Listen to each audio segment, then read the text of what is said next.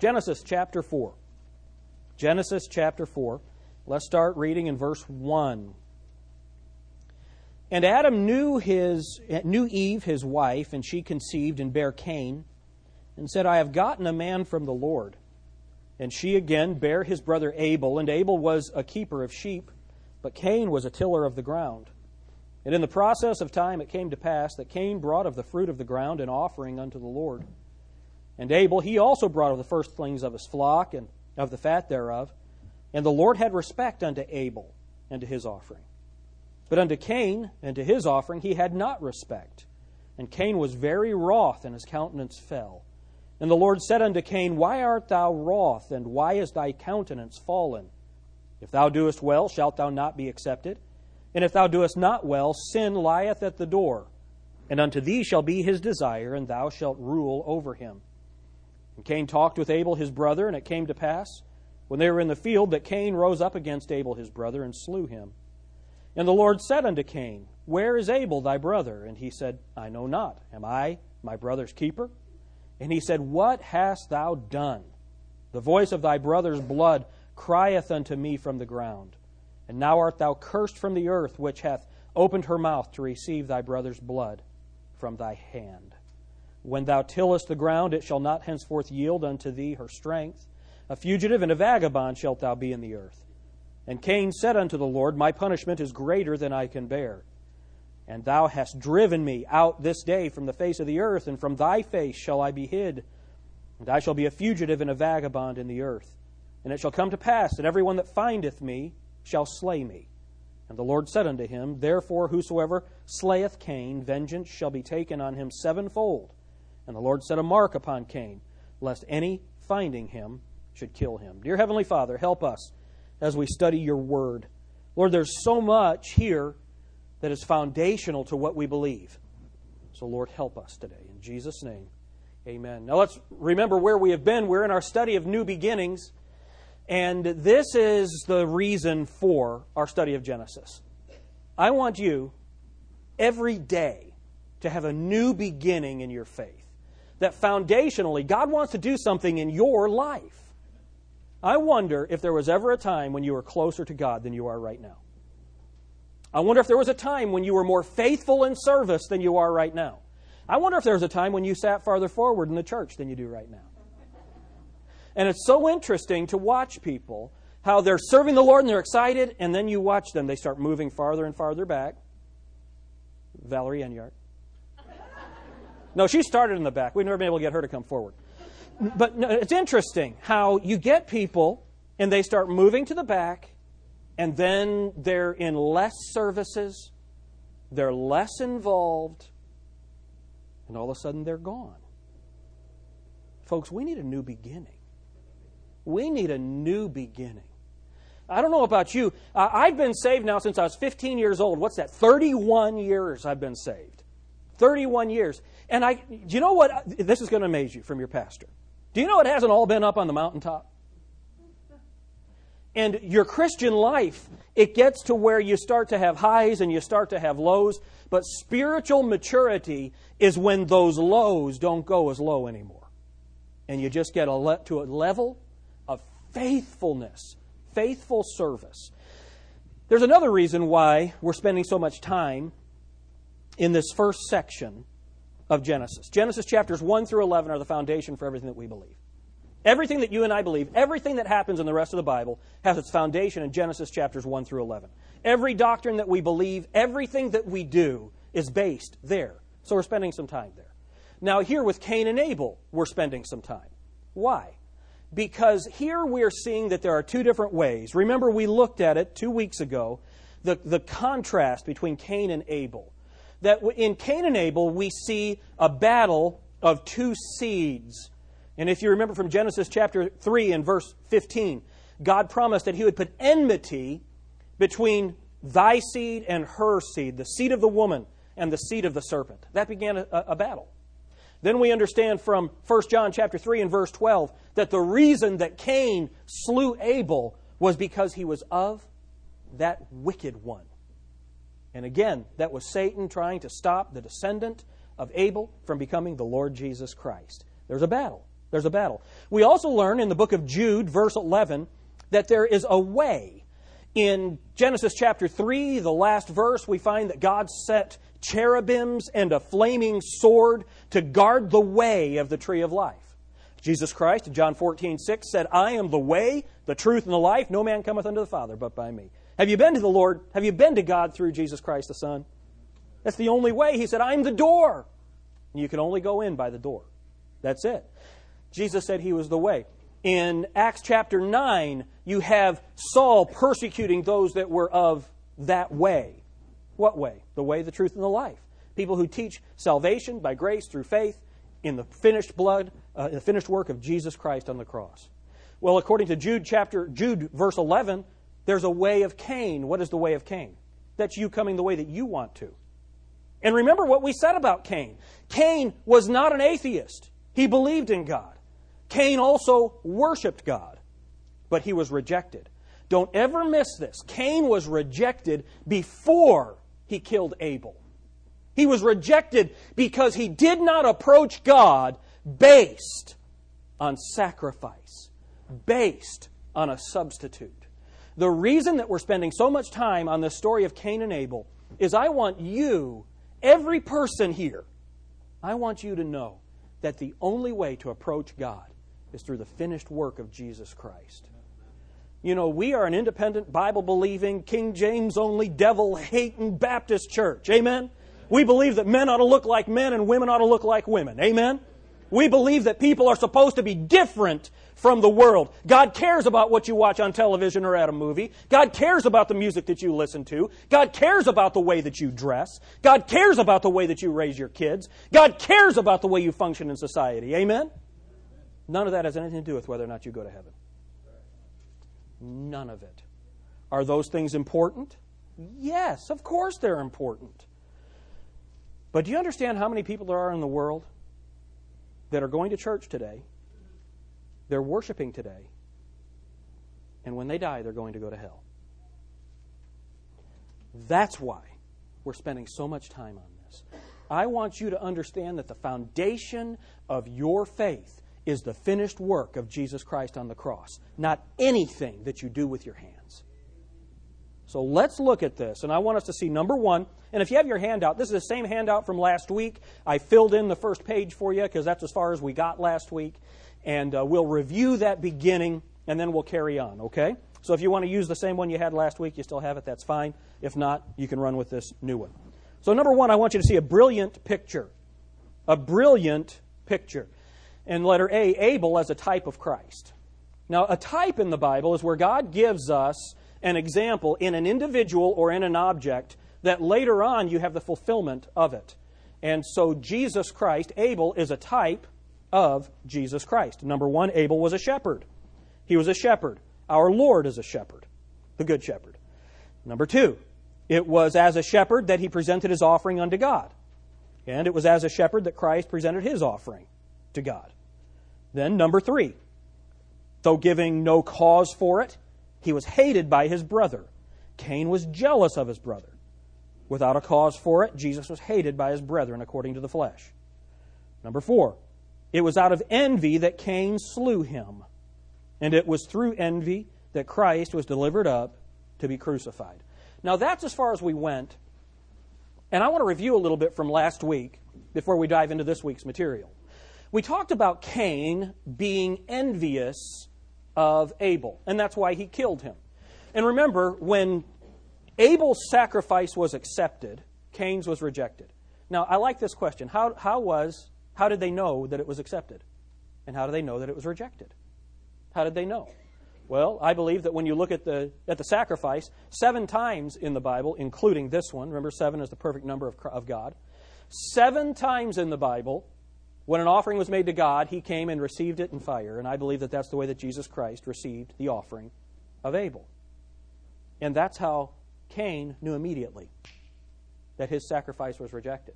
So God comes to Abel and says, and says to him, Why art thou thy wroth? Why is thy countenance fallen? And remember, we talked about it when you have your children. Hey, what's that look on your face? Get that look off of your face. How many of you ever said that to your kids? How many of you ever had your parents help you get that look off your face? yeah. Amen. You look at this guy right here. Oh, man. And I just want to tell you don't forget that lesson. Don't forget that lesson. But when you see a, a child's face that's just con- contorted in rebellion, well, just because they are acting outwardly in obedience, their heart is in disobedience. Amen? So deal with that. Deal with that. Be aware of what's going on in your children's life, your, your child's life. Jocelyn Elders, your children. Now, be, be aware of what's going on. Remember what the Bible says. It says, Fathers, provoke not your children to wrath, but bring them up in the nurture and admonition of the Lord. So here's the idea. When I am disciplining my children, when I'm disciplining Lydia, my desire for Lydia is not to make her mad. Lyd, did you know that my, my job is not to make you miserable? Did you know that? Yeah, yeah, yeah maybe. my job is not to make her miserable. My job is to make her Christ like. My job is not to raise her to be rebellious. My job is to raise her to know how to receive instruction. So if my instruction is only raising anger in her, well, then I'm not doing my job. Now, that doesn't mean if she gets angry that I stop. What that means is I must persuade her that what I'm doing is for her good according to the Word of God. Amen? And so that's so important. God cared about what was going on in Cain's countenance. I need to care about what's going on in my child's countenance. I do not want surly kids. Y'all know what I'm talking about? And it's funny, you watch kids, especially young people. And I can't say anything because I a while back I looked at my old yearbook, my high school yearbook, and th- this is the picture of me that is in the high school yearbook.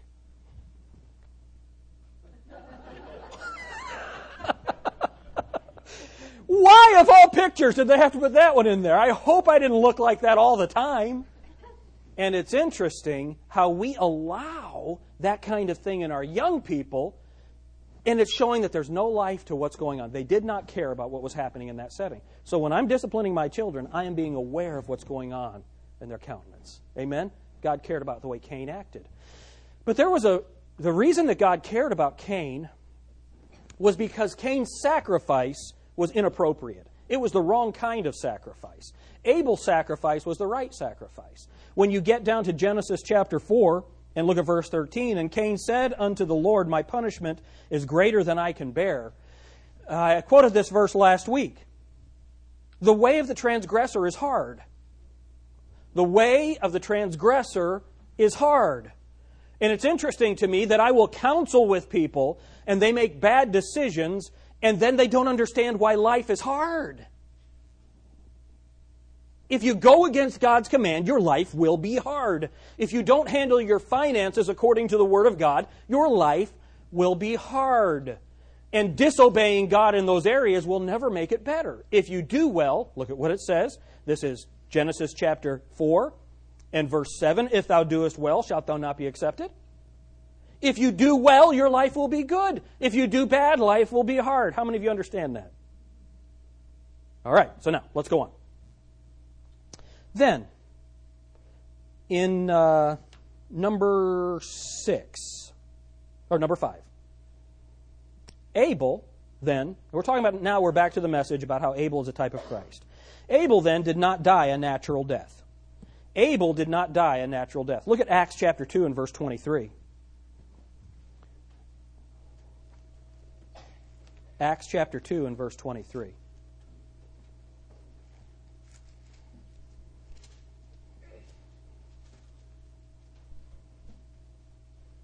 Look at verse 22 for the context. Ye men of Israel, hear these words Jesus of Nazareth, a man approved of God among you by miracles and wonders and signs, which God did by him in the midst of you, as ye yourselves also know. Him being delivered by the determinate counsel and foreknowledge of God, ye have taken and by wicked hands have crucified and slain So the Bible says that Abel didn't die a natural death. He was with his brother in the field, and his brother killed him.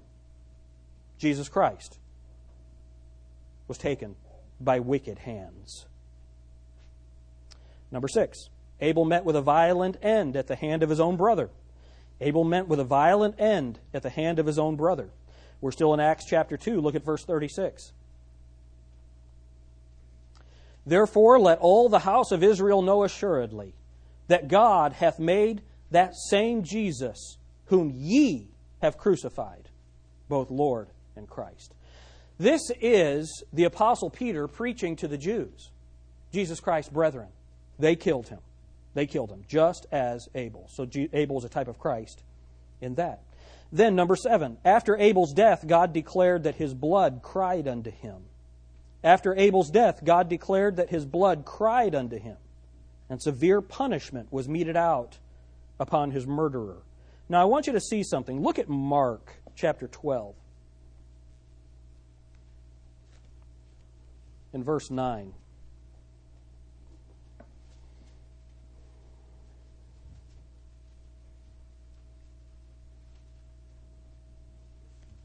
Mark 12, 9. By the way, I, I didn't announce this. Here at Grace Baptist, if you're a guest, we just spend a lot of time in the Word of God. If you didn't happen to bring a Bible with you, there are Bibles provided in the pew in front of you. So be sure and have one handy with you. But look at Mark chapter 12 and verse 9. What shall therefore, we, we need to read this, this whole parable so that you can get this. Verse 1 And he began to speak unto them by parables. A certain man planted a vineyard and set an hedge about it, and digged a place for the wine fat and built a tower and let it out to, and lent it out or let it out to husbandmen and went into a far country. And at the season he sent to the husbandman a servant that he might receive from the husbandman the fruit of the vineyard. And they caught him and beat him and sent him away empty. And again he sent unto them another servant, and at him they cast stones and wounded him in the head and sent him away shamefully handled. And again he sent another in him they killed, and many others, beating some and killing some. Having yet therefore one son, his well beloved, he sent him also last unto them, saying, They will reverence my son. But those husbandmen said among themselves, This is the heir. Come, let us kill him, and the inheritance shall be ours. And they took him and killed him and cast him out of the vineyard. What shall therefore the Lord of the vineyard do? He will come and destroy the husbandman and will give the vineyard unto others. Now listen. It's so important that you understand this. Remember John chapter 1, verse 11. He came unto his own, and his own received him not. Is that right? Is that what the Bible says? He came into his own, and his own received him not. But as many as received him, to them gave he power to be called the sons of God. So here's what happened Jesus Christ, and the parable is very simple. God, sent, God created the earth, and he gave it to us to tend. Then he sent his prophets. His prophets came and they killed them. They kept killing prophets. And he said, I'll send my son. He sent his son. What did they do to the heir? They killed him. Well, now there's going to be judgment.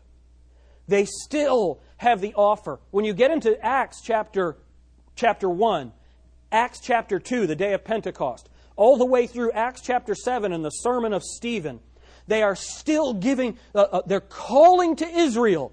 Jesus is the Messiah. And by the time you get into Acts, he's risen from the dead.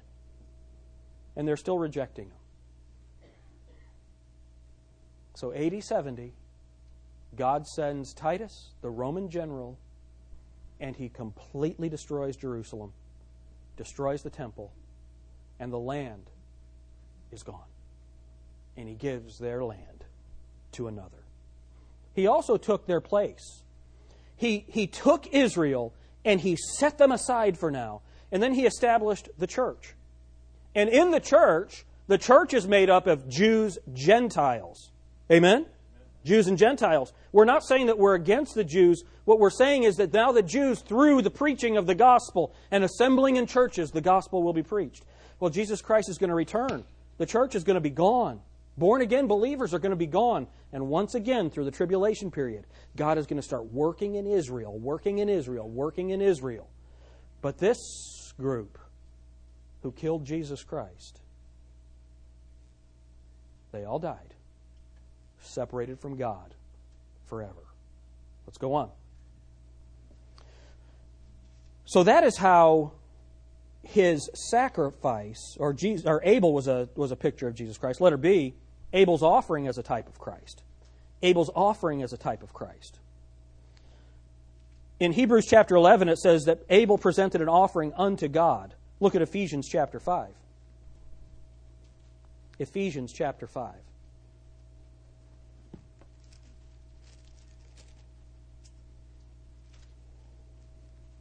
Verse 2. And walk in love, as Christ also hath loved us, and hath given himself for us an offering and a sweet and, or, and a sacrifice unto God for a sweet smelling savor.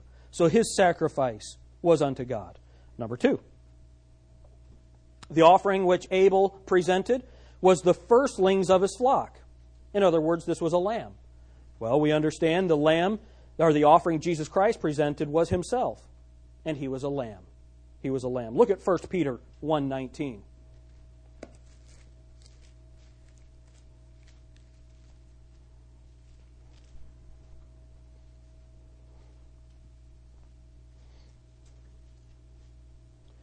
but with the precious blood of Christ, as of a lamb without blemish and without spot. This is where Jesus Christ is a fulfillment of the offering. The offering. Number three, in bringing his offering by faith, Abel honored and magnified the will and word of the Lord. And we need to see that. Go to Hebrews chapter 11. Hebrews chapter 11, verse 4. By faith, Abel offered unto God a more excellent sacrifice than Cain by which he obtained witness that he was righteous, God testifying of his gifts. And by it he being dead yet speaketh. He being dead yet speaketh. All right? Now, look at. Um, again, we're still number three. In presenting himself as an offering, Jesus honored and magnified the Word of God. In presenting himself as an offering, Jesus honored and magnified the will and word of God. Look at Hebrews chapter 10, verse 7.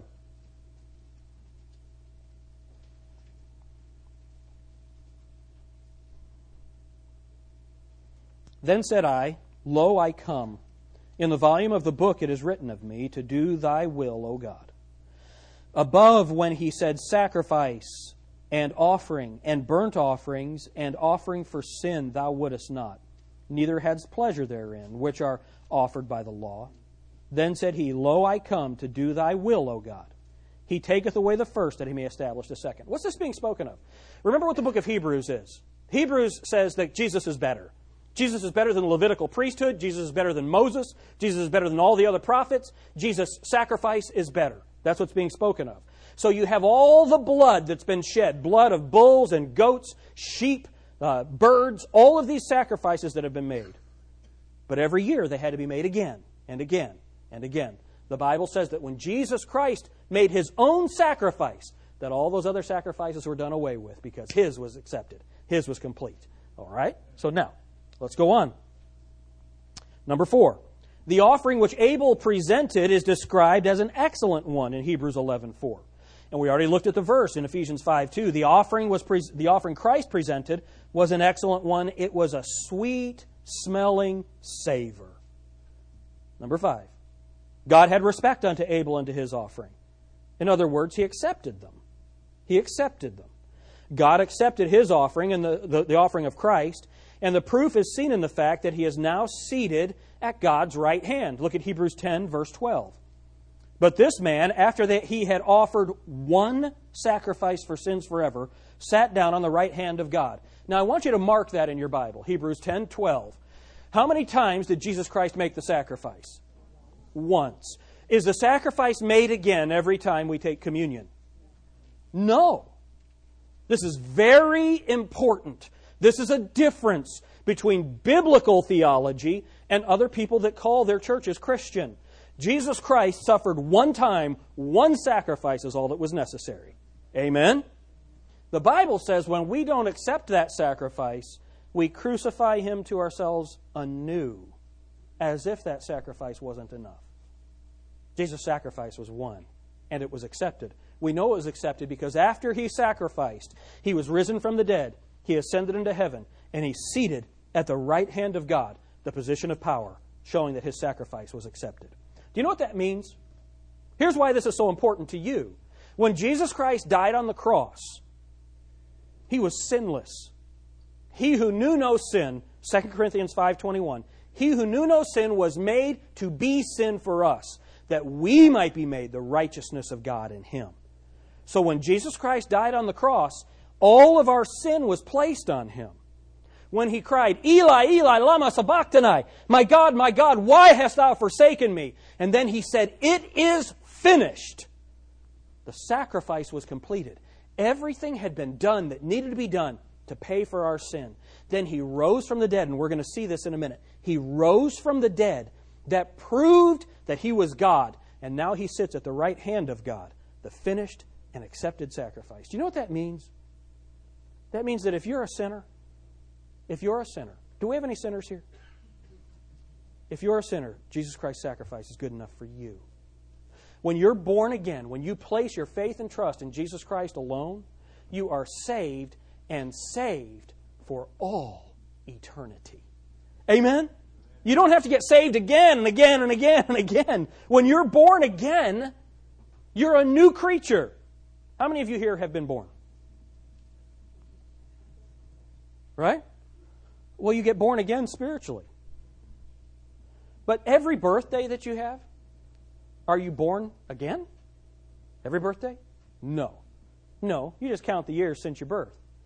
When you're born again, you can just count the years since your new birth and believe and rest in Jesus Christ as your Savior. The, the sacrifice is finished. It's finished. He paid your debt. Rest in Him. And then when you sin after you're saved, 1 John 1 9, if we confess our sin, He's faithful and just to forgive us our sin and cleanse us from all unrighteousness. Isn't that wonderful? He'll just clean me. He'll clean me. All right, now. Where are we? What number are we on? Did we do number six yet? All right. In the presentation of his offering, Abel obtained witness that he was righteous.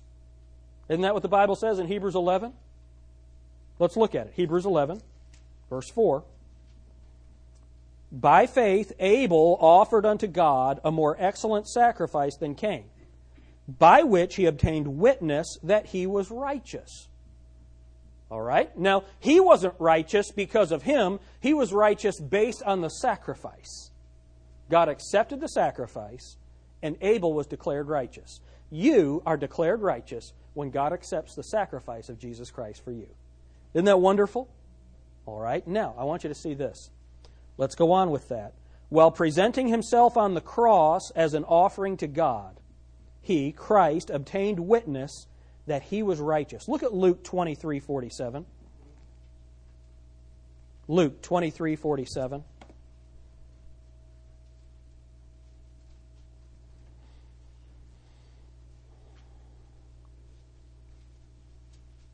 If you look at verse 46, and when Jesus had cried with a loud voice, he said, Into thy hands I commend my spirit. And having said thus, he gave up the ghost. Now, when the centurion saw what was done, he glorified God, saying, Certainly, this was a righteous man. Isn't it amazing how Christ and his sacrifice was a type of Abel and his sacrifice? Every detail, every detail. Uh, this past Tuesday, Laura and I went to the Creation Museum. How many of you have not yet been to the Creation Museum? Would you raise your hands? You have got to go. It is, it's just an amazing place. Imagine Disney World for Christians. The, the designer of the rides at Universal Studios designed the displays at, at, at the Creation Museum. It is as nice as any place you'll ever go. And what they have there is they have, as you come through it, a presentation called The Last Adam. and they talk about, they show Christ, and they have the centurion standing there talking to you in this, saying how he had seen a lot of people die. But when Jesus died, there was something different. Do you remember what the centurion said? Truly, this was the Son of God. Jesus Christ's sacrifice was righteous.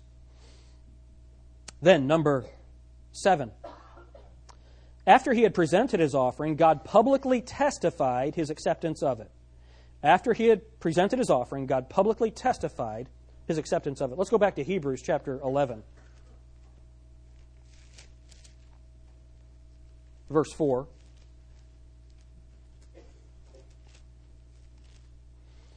It says, By faith Abel offered unto God a more excellent sacrifice than Cain, by which he obtained witness that he was righteous God testifying of his gifts, and by it he being dead yet speaketh.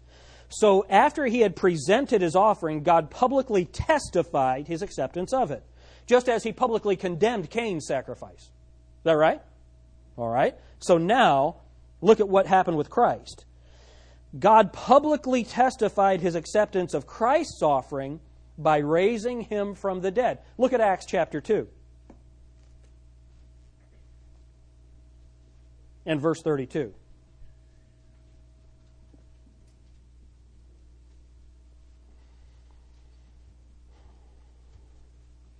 This Jesus, this is Acts 2:32, this Jesus hath God raised up, whereof we all are witnesses. Therefore, being by the right hand of God exalted, and having received of the Father the promise of the Holy Ghost, he hath shed forth this which ye now see and hear. So now, look at Colossians chapter 2.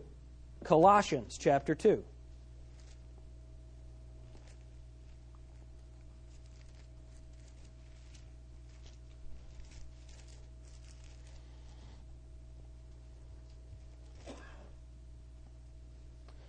Verse 12 Buried with him in baptism, wherein also Ye are risen with him through faith of the operation of God, who hath raised him from the dead.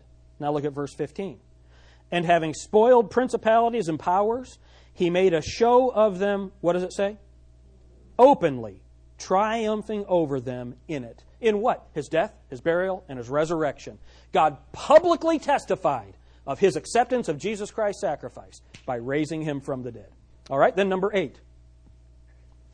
Finally, Abel's offering still speaks to God. Abel's offering still speaks to God. That's what it said in Hebrews chapter 11, verse 4. And by it he being dead yet speaketh. Look at Hebrews chapter 12. Hebrews chapter 12.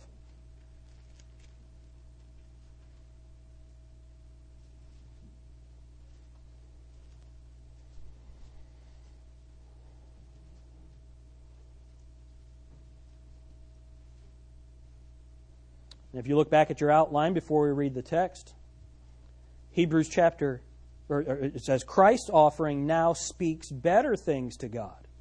Christ's offering now speaks better things to God. Look again. This is Hebrews 12 24. And to Jesus, the mediator of the new covenant, and to the blood of sprinkling that speaketh better things than that of Abel. Why does the sprinkling of Jesus Christ's blood speak better things than that of Abel. Because when Abel brought the sacrifice all the way back in Genesis chapter 4, there had to be sacrifices made for another 4,000 years. 4,000 years of sacrifices still had to be made. And every one of those sacrifices, every one of those sacrifices was there to cover sin. Because sin is an abomination to God. And without the shedding of blood, there's no remission of sins. Why is Jesus Christ's blood sprinkling better? Why does it speak better things? Once for all. Once for all. Notice, we have a communion table. We don't have an altar where we kill things. We have a table that says, This do in remembrance of me. The Bible says that when those sacrifices were made by the priests, there was remembrance of sin. Every year, sacrifice had to be made again. The high priest had to enter into the Holy of Holies and sprinkle the blood on the mercy seat. Every year that had to be done. Every year, every year, every year. Sacrifice after sacrifice after sacrifice. But when Jesus Christ died, that paid for your sin. And do you know what I love? His blood still speaks.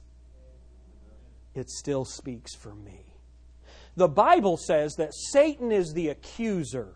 The Bible says in the book of Revelation that he is the wicked one that accused the servants of God night and day. When Satan goes to God to accuse me, Jim Alter, of being a sinner, Jesus Christ's blood speaks and says, No, he's clean. he's clean. There is nothing. I love to tell people this. When I lead someone to the Lord Jesus Christ, if I, if I led Patrick Kennedy to the Lord and he placed his faith and trust in Jesus Christ alone for his eternal life, you know what I would say to him? Patrick, I'm going to tell you something that's hard to believe. There's nothing else you ever have to do to go to heaven. Is that hard to believe? It's very hard to believe. That's why you've got to come to God as a child. And in childlike faith, place your faith and trust in Him alone. And when Patrick receives Christ as his Savior, when he goes to the Lord and says, I can't save myself, I deserve hell, that blood of Jesus Christ is applied to his account, and his sin is remembered no more. It's gone. Have you ever wished that you could forget? I was on my way to the grocery store with my mom when I was 19 years old. I was driving, and a car pulled in front of us, and we ended up having to stop at a railroad crossing. The other car was just right in front of us. This big truck came across. It was a big garbage truck. A train hit it. I know I've probably told you this before. A train hit it, and the car ran over, the, the, the big truck ran over the car in front of us. I looked in that car. There were five people in it and the steering column had gone through the leg of the lady who was driving. And it, it was just carnage inside that car. I wish I could forget that. You know, it used to be fun to watch horror movies. I've never watched one since then. 19 years old. Why? It's not funny anymore. I wish I could forget that. How many of you have something that you wish you could forget? Do you know what the wonderful thing is? If it's your sin and you've confessed it to Jesus Christ, it's finished. God has no remembrance of it. There's a song, it was a Southern gospel song that I heard years ago, and it's where someone had gone to God, and he said, God, here I am with that same old sin. I come to you over and over again. And God asked him, What sin? He couldn't remember it because it had been forgiven. Jesus Christ's blood speaks better things than that of Abel. Amen? Amen. I'm so glad that I'm forgiven. So, the first thing that we saw is a brilliant picture. Number three, I want you, or number two, I want you to see Roman numeral number two, a beautiful purpose. A beautiful purpose. Look at 1 Corinthians chapter 10 and verse 11. 1 Corinthians chapter 10 and verse 11. Now, all these things happened unto them for ensamples, and they are written for our admonition, upon whom the ends of the world are come. Do you see what that says? All of these things happened unto them for ensamples, and they are written for our admonition. God had a beautiful purpose in giving us the story of Cain and Abel exactly the way that He did. He had an amazing plan God's amazing plan. Do you know what God's amazing plan is?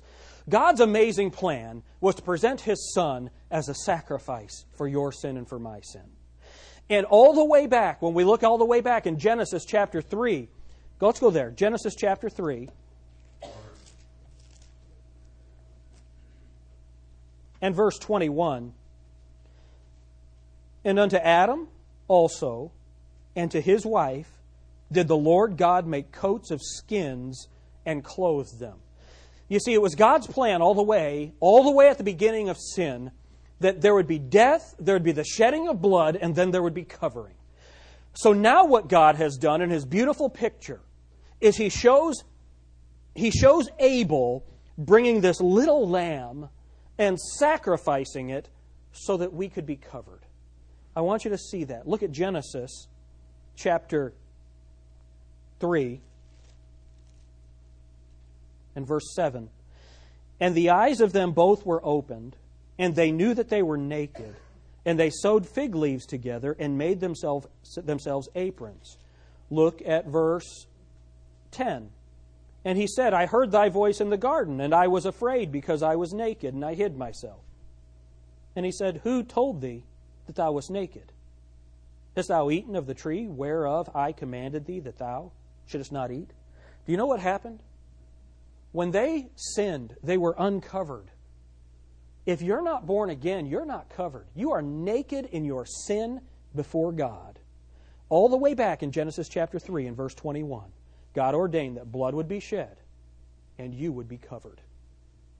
When Jesus Christ died, you were covered in His blood if you'll receive Him as Savior. You are either standing before God in your own nakedness or you are standing before God clothed in the righteousness of Jesus Christ. That is God's amazing plan. It started before the foundation of the world. The Bible says that Jesus Christ is the Lamb slain from the foundation of the world. God knew what was going to happen. It's God's amazing plan for you. Letter B. He did this for you. He did this for you. He did it for you. This is the thing that can be very hard for us to accept. We understand that he died for the sins of the world. For God so loved the, the world that he gave his only begotten Son. I like what Spurgeon said, Charles Spurgeon, the great preacher of the 1800s. The Bible says in Romans 3:23 or Romans 10:13, "For whosoever shall call upon the name of the Lord shall be saved." Whosoever. He said that casts a wide loop he said, Surely, if it had said, If Charles Haddon Spurgeon shall call upon the name of the Lord, he shall be saved, that wouldn't have been as meaningful to me. Because surely there's another Charles Haddon Spurgeon somewhere else in the world. But when it says whosoever, that means me. Jesus Christ did this for you. For you. Look at John chapter 17 with me.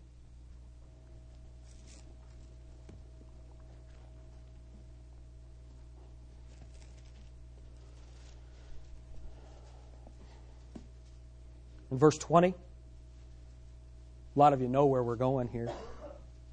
John 17 and verse 20. This is Jesus Christ. He's just getting ready to go to the cross. And this is his high priestly prayer for us. Look at what he says in verse 20. He's praying for his disciples. Neither pray I for these alone, but for them also which shall believe on me through their word. You know what you and I are doing right now? We're hearing about Jesus through his word. Jesus Christ, right here, was praying for you. For you. And I believe, beyond a shadow of a doubt, remember, Jesus Christ is omniscient. That means he's all knowing. When Jesus Christ was praying here, I genuinely believe that he had Jim Alter on his mind. He had David Ree. He had Nathan Brynick. He had Greg Neth. Amen? Amen? He had Tristan Divins. He had, he had you on his mind. It doesn't matter if you're young, like Noah Joins. It doesn't matter if you're really old, like Bob Maxwell. It doesn't matter.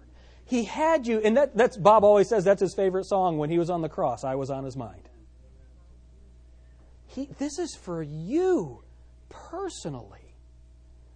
And you know, there are people that are in churches all over the world right now, today, Depending on what time it is, they may have been to church already or they're going to go in a little while. And they're going to go and worship. But their worship isn't accepted because it's never personal. You see, the world doesn't need to be saved in a general sense. You need to be saved personally. He did it for you. Number three, a blessed promise. Letter A.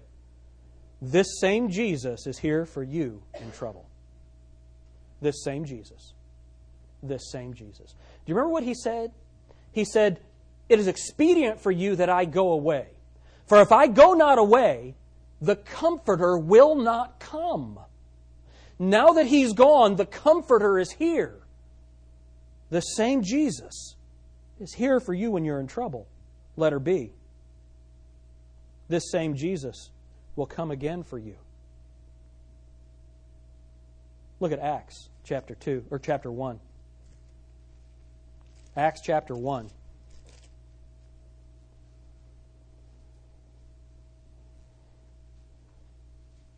And look at verse 9.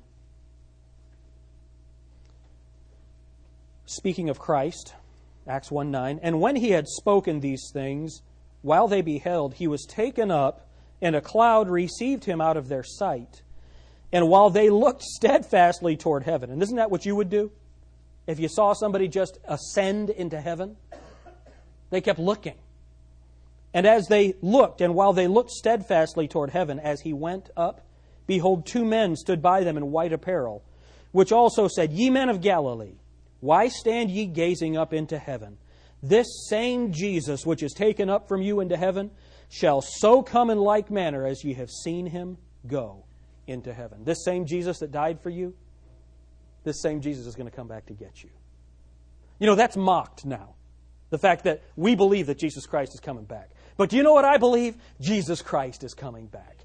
This same Jesus is going to return from heaven and he's going to get us. The Lord himself will descend from heaven with a shout, with the voice of the archangel and the trump of God, and the dead in Christ shall rise first. Then we which are alive and remain shall be caught up together to be the Lord, to, to meet the Lord in the air. And so shall we ever be with the Lord. Wherefore comfort one another with these words. He's this same Jesus is coming for you and for me. You know what I, do you know what my goal right now for this little section of the message is? Let's let go of this world. Can you imagine if Jesus Christ returned and you were just holding on? I don't want to go. I don't want to go. Of course not. You're just going to be gone. You're just going to be gone. We need to start letting go of this world right now. Now, we're not a cult. You know, we're not waiting for Halley's Comet to come by and we're going to jump on the tail. You know, Heaven's Gates cult. Remember that? So they'll kill themselves, you know, so they can catch the, the train. We're not, we don't have any Kool Aid waiting downstairs. Amen? But we need to understand that Jesus Christ is returning. We need to be ready. Then, number three, or letter C, this same Jesus will forgive your sins. The same Jesus that died, the same Jesus that rose again, the same Jesus that's returning, this is the same Jesus that will forgive your sins. So, how are you going to come? There are two ways there's the way of Abel or the way of Cain. The way of Abel is to come by substitutionary sacrifice, where Jesus Christ dies in your place. Or you can come by the way of Cain, which is the way of death. There's a way that seemeth right unto man, but the ends thereof are the ways of death. Proverbs 16:25. Look, we need to understand that there's one way Jesus Christ died for us. Our sins are forgiven. Dear Heavenly Father, thank you for your word.